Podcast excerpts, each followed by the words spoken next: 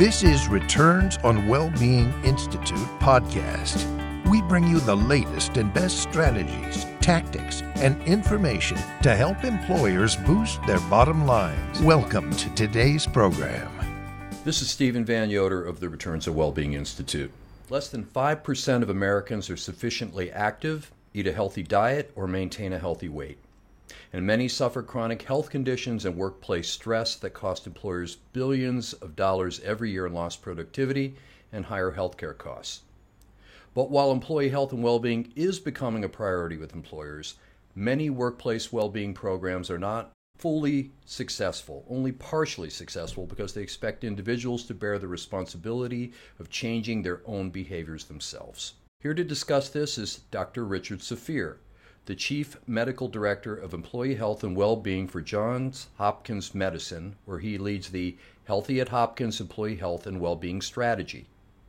Dr. Safeer will draw from his new book, A Cure for the Common Company, a well-being prescription for a happier, healthier, and more resilient organization to provide an evidence-based roadmap for creating and shaping a culture of health. Rich, thank you for being here today. How do you define workplace well being? And generally, then, what role does that you know, play in uh, workplace culture in supporting employee health?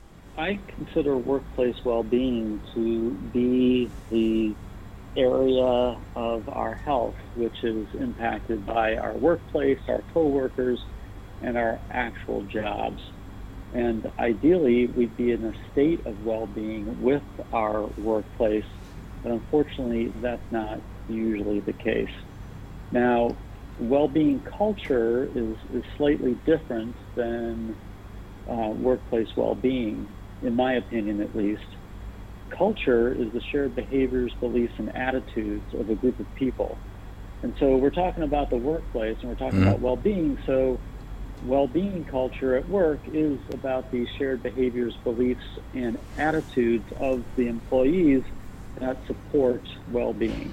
Can you provide a, a, a, just a generalized example of, of how workplace cultures can either support well being or hinder employee well being? You know, just the norms that exist within teams and departments and entire organizations really influence our behaviors. For example, if the norm is to check emails after work hours and on the weekends, then most likely the people on the team are each going to check their emails because that's the set expectation. Mm-hmm. And as a result, nobody gets the sufficient rest that they need. So that's a, a, a norm, a part of a culture that is unhealthy and does not support well being. Whereas uh, a healthy part of a culture in the workplace could be something of the effect where team members know each other to the degree that they know who they live with, whether or not they have pets, what are some of the things going on outside of work, and this connectedness that can be created in a healthy workplace culture helps build collaboration and trust across a team, and it sets us up to be resilient in times of stress employers spend billions of dollars a year on workplace wellness initiatives. And in our Returns on Wellbeing Institute's observation and from the data, and in your book, uh, you said that many of these, we'll assume, well intentioned wellness initiatives are not successful. Uh, what do you mean by that? Where do you think they fall short? I do think that people in this space are very well intended, uh, and yet I believe that the efforts to offer benefits and resources and programs fall short because they're being delivered in an environment, in a workplace, in a team where the the culture is not supportive of utilizing them and, and participating and being successful in them. So, for example, uh, you know, I'm going to be very basic here. I'm not saying that this is where workplace wellness is today.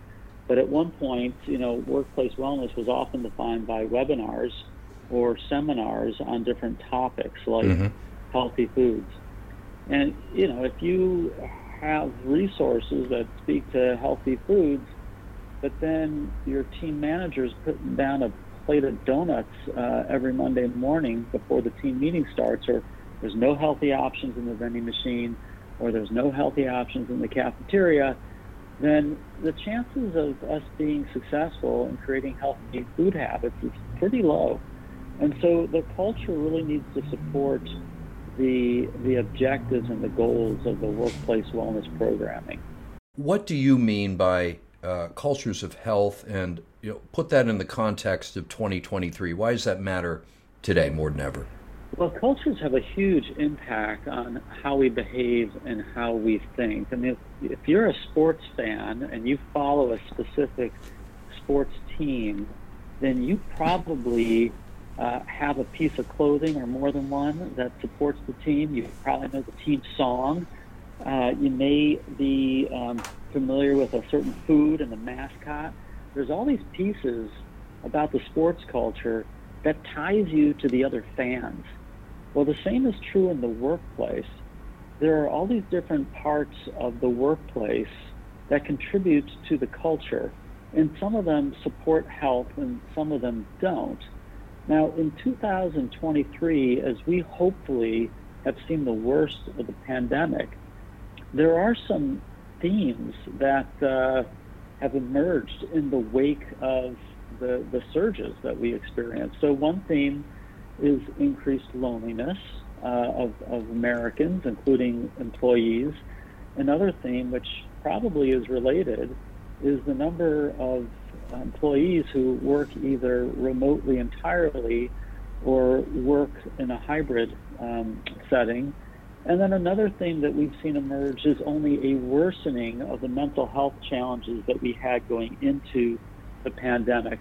And so uh, when companies are successful in creating these well-being cultures or cultures of health in the workplace, mm-hmm. then our employees will feel less lonely, they'll feel more supported, and they'll have less stress, and their episodes of sadness or uh, full-blown depression will be mitigated, and things will be looking much better cultures of health, one aspect of a, a, a, supportive workplace culture of health is peer support. What's in the cafeteria? Uh, you know, um, that's usually something companies doing in the way the you know employees uh, receive that messaging, you know, in, indirectly. Uh, but what do you mean when you say peer support? And you know, do you have an example of how that looks? One of the fun things about writing the book, um, A Cure for the Common Company, was that I was able to draw from all the other books and research papers I had read over the years. And so uh, I just looked over my shoulder, and sure enough, I see the book Connected, uh, which goes through the science of how our peers, one degree, two degrees, and even three degrees uh, separated, influence our choices and our emotions. And in the workplace, uh, team leaders and the organization uh, at large can be very intentional in encouraging coworkers to work together towards similar health goals. And the workplace can be designed to support positive emotions. And so it's not to say that uh, everybody needs to eat healthier. It's just mm-hmm. if there are two people on the team who both want to eat more healthy, and to your point about the cafeterias on on the uh, organization, you know that that's not likely going to happen if people on the team haven't gotten to the point where they know each other as people. Uh, bringing back a concept I just shared a couple of minutes ago. So maybe the team leader can spend a little time each week focusing on something that's health and well-being related. Mm-hmm. And during those conversations or those exercises, it's highly likely that people are going to find similarities in their health goals and then start to work together to support each other to, to get to a healthier place. You know, your book is structured um, around building blocks for creating cultures of health. And, you know, it really walks the reader through not just why to do it, what some of the you know maybe inherent uh, challenges or uh, things that companies that may be attempting to do this may be overlooking I think your book includes things like shared values, social climate, norms, peer support, you know, different building blocks. But uh, you might summarize that a bit, and I have a couple specific questions about other building block uh, type issues. You know, after I wrote the book and I gave my first keynote uh, presentation since getting the book out, I realized that there's a, a phrase, the phrase plan for success can help us remember those six building blocks. Now, you already mentioned several of them, but let's do it in order of the mm-hmm. phrase plan for success. The P in plan stands for peer support. The L in plan stands for leadership engagement. So, leadership engagement is not just about mm-hmm. saying, yeah, we support this, but really having leaders be part of the solution. Mm-hmm. The N in plan is for norms, and I previously gave a, an example and definition of norms. Then we go through the four and onto the word success. The first S in success is shared values. Most companies have values, but they're usually handed down to the C suite or the board of directors. Mm. When those values are created as a partnership between the executives and the employees, then they can be shared. And when that exercise happens, the values usually reflect some aspect of employee health and well being which really helps employees want to stay in the game. And both the employer and the employee wins when shared values include employee health and well-being. Mm-hmm. The two C's in success stand for culture connection points. That's the fifth building block. Culture connection points are the nudges that help influence our employees to make healthier choices and to be more likely to have positive emotions throughout the workday. I share a dozen of them in the book, uh, and these are really um, just being very intentional on how we approach our average business day uh, to make it easier to have healthier choices. And then the last S in success uh, for our six building block stands for social climate. And the social climate is how we feel about the people we work with and how we feel about working inside the organization in which we're employed. Uh, and lots of different ways that we can shape that to be a good social climate as opposed to a negative social climate.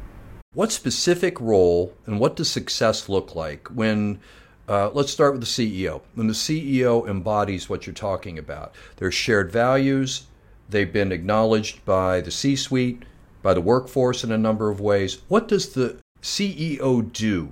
You know, what? How do they manifest and uh, role model those values? It's great if your CEO is a role model of well-being, and that uh, can be articulated in a number of different ways. So, sending messages uh, that it's important, sending messages supportive of different programs, strategies, even sending messages about the importance of, for example, coworkers supporting each other mm-hmm. on their quest for healthy habits. But it has to go further than just talking about it. It would be great if every CEO was practicing well-being during their workday and making it visible. So maybe the CEO takes a lunchtime walk, and to make it even more special, maybe the CEO takes a walk with one of the employees at the front line to just kind of get to know that person and, and what challenges they face during the workday that interfere with their well-being. It can be a really powerful learning mm-hmm. experience for the CEO and a great feedback loop to, to make things better. CEOs uh, and anybody in a leadership position can go beyond the words and the actions of supporting well-being, looking at the barriers to well-being during the workday. So if people don't have the right equipment, that can get frustrating and that mm-hmm. can cause problems. Checking in with their own emotions during the workday because when a leader is stressed, the people on their team are going to feel it. Even we could do a whole podcast just on what it means for the CEO to be a role model. Frontline managers. Uh, you know, we, we hear in the interviews we've done, this is one of the toughest areas that uh, people uh, tasked within an organization, whether they're HR or, or wellness director, uh, is getting the frontline managers all the way on board, where they don't see this as a burden from their real job. You know that it's uh, it, it's a it's a distraction, and the companies you've seen that get it right uh, have been able to encourage and nurture the reality that employee well-being is actually something that can help frontline managers hit their numbers, do their core jobs. But what what have you seen about the role of managers and what it really takes as a you know as a building block strategy to get them on board? Yeah, managers have a tough position, right? Because they're leading a team, but they're also trying to meet the needs of the people they report to. Hmm. I call them the sandwich generation in the hmm. workplace. And uh, you're right. Trying to get their attention and allocate time and energy is, is challenging because they have a lot of demands. I, you know, think that we haven't really been super fair with managers because they either get promoted or they get a degree like an MBA or they they get um, hired into an organization as a leader, and very few of them get trained in their role to support health and well-being nor are they even helped uh, to be uh, aware of the importance of the health and well-being of their team on their successes, as, as you've laid out, Stephen. Mm-hmm. So what we've done uh, at Hopkins is that we actually address well-being when we do new manager orientation. Hmm. Every new manager, every new leader who's either promoted into their position or hired into the organization goes through new manager orientation, and we include uh, information about why it's important and what they do as a team leader. We also have a series called 10 minute well being tips for managers. And we purposely created it to be 10 minutes because we know how busy right. Managers are. And right. uh, we've got 46 episodes. So managers can find the ones that sound appealing to them based on the, the name and they can just take 10 minutes to learn a little bit more and then go back and try it with their team. You talk about manager training in your book, and I would encourage uh, listeners to pick up the book because uh, we're talking about things at a high level. But Rich gets very, very detailed in the book. If a company first realizes that uh, managers require some sort of orientation training when this is part of their job description, and you mentioned some ways that you've done it, Ultimately, is this something that companies need to feel uh, is, is, a daunting prospect, or can this be done and systematized and, and, and as you said, uh, woven into orientations, job expectations? Th- this doesn't have to be a deal breaker. I think that's what I'm hearing between the lines. I don't think most organizations know how to go about doing this, and you know, my, my book offers a blueprint. It includes information about what to do at orientation, just for the mere fact I wanted to be very practical so that organizations felt that they had a path forward. Uh, leaders don't have to be experts in this. That's why you have uh, your own teams, your own consultants, and you have resources um, like this podcast series. And, you know, Stephen, I even created a training program based on the book. It's, uh, it's found at creatingawellbeingculture.com because some people really want to sit down and, and roll up their sleeves and be a better leader. Companies that appear to have supportive workplace cultures, and let's assume they do, say that their cultures didn't really uh, emerge uh, intentionally. Uh, they just sort of grew organically. And, you know, in effect, um, they're telling us either directly or indirectly the culture was not a strategic priority it's just something that happened and it seems to be working you know and while wellness directors that we've spoken with appreciate the role of culture in employee well-being uh, they don't really have the authority to change certain key aspects of that culture. Do you believe that hr should be the department that owns the role of managing a company's culture? Well i, I don't want to make a blanket statement for every organization. It does seem that that is um, often the part of the organization that does shape the well-being culture. And yet it's pretty clear that human resource departments can't do this alone. They, right. they need to have everybody on board. Let's talk about something we mentioned uh, earlier, and that is the role of employee, I'll call it employee input in uh, I'd say, designing, maintaining a, a company culture. Mm-hmm. That it's not just you know parachuted in right from the C-suite. What does that look like, and what should that entail? Employee gathering and including employee yeah. input and feedback. I think that the, the, the the employee interest survey has been around for a couple of decades, and I'm all for getting a organization-wide uh, assessment where employees can let the wellness team or the employer know these are my health and well-being needs, and here's my feedback on what you're currently offering, and this is when I want, you know, my programming, and these are the benefits I need, etc. Uh, and hopefully, the employer is using that data to help shape the experience uh, to better serve their resource, uh, their their employees. But I have to tell you, Stephen, that's mm. at a very macro level, and I strongly encourage team leaders to have the same conversation, not do an assessment of the people on your team like a formal paper assessment, but get to the point where your team and you, there's a high level of trust so you can discuss your own individual health and well-being team needs because then you'll really get to the um, more tailored and customized approach that each of us needs. Stephen, if you're a company of uh, 5,000 people or 2,000 people even, you, you can't possibly have 2,000 different programs or resources. Right. However, when you're on a team, you can get support from your coworkers and your manager for your specific needs. How can employers, in, in your own experience, create a sense of openness and trust uh, in in the workplace, where employees feel comfortable, safe, willing to speak up about what might be considered sensitive issues? Two of those come immediately to mind, and that is uh, speaking about their own mental health challenges. Uh, you know, saying that they feel they need help or they need uh, support in some way, or financial stress, which in our culture is something that people are very reluctant to talk about. But what would you say about, in general, and maybe a couple of uh, you know specific instances, as I mentioned there?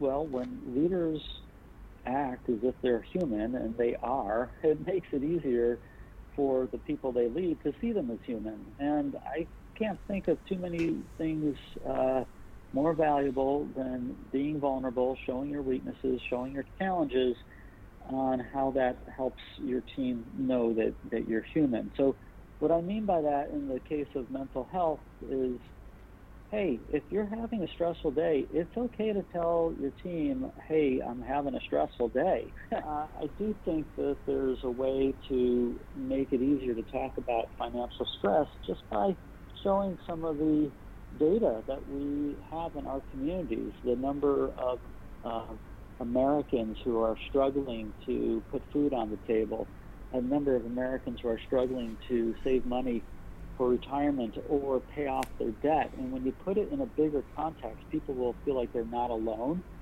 And then, uh, in order to have them come forward, perhaps a third party that's not in mm. the organization to share their mm. financial challenges with right. might be easier than someone inside.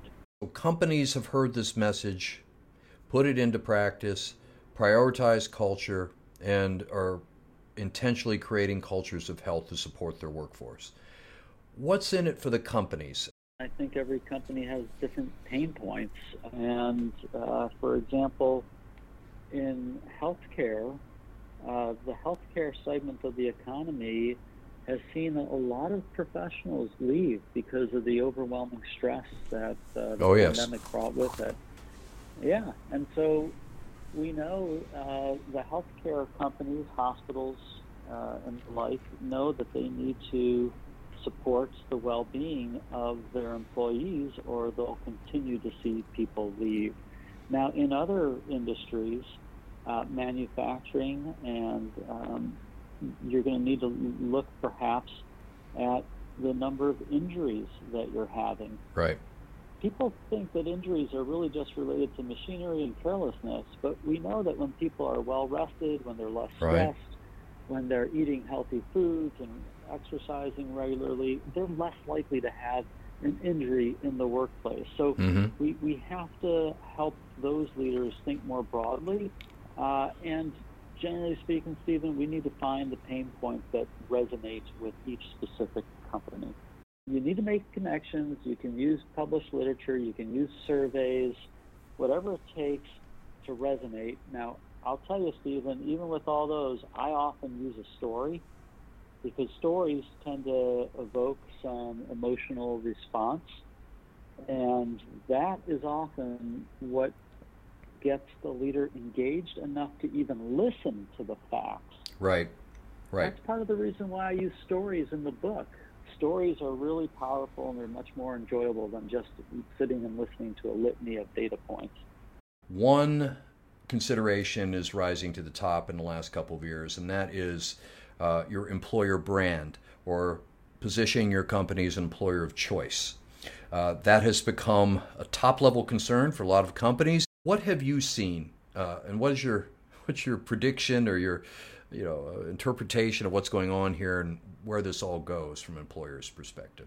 Employees are much more interested now than before the pandemic in working in an organization that allows them work-life balance and affords them well-being.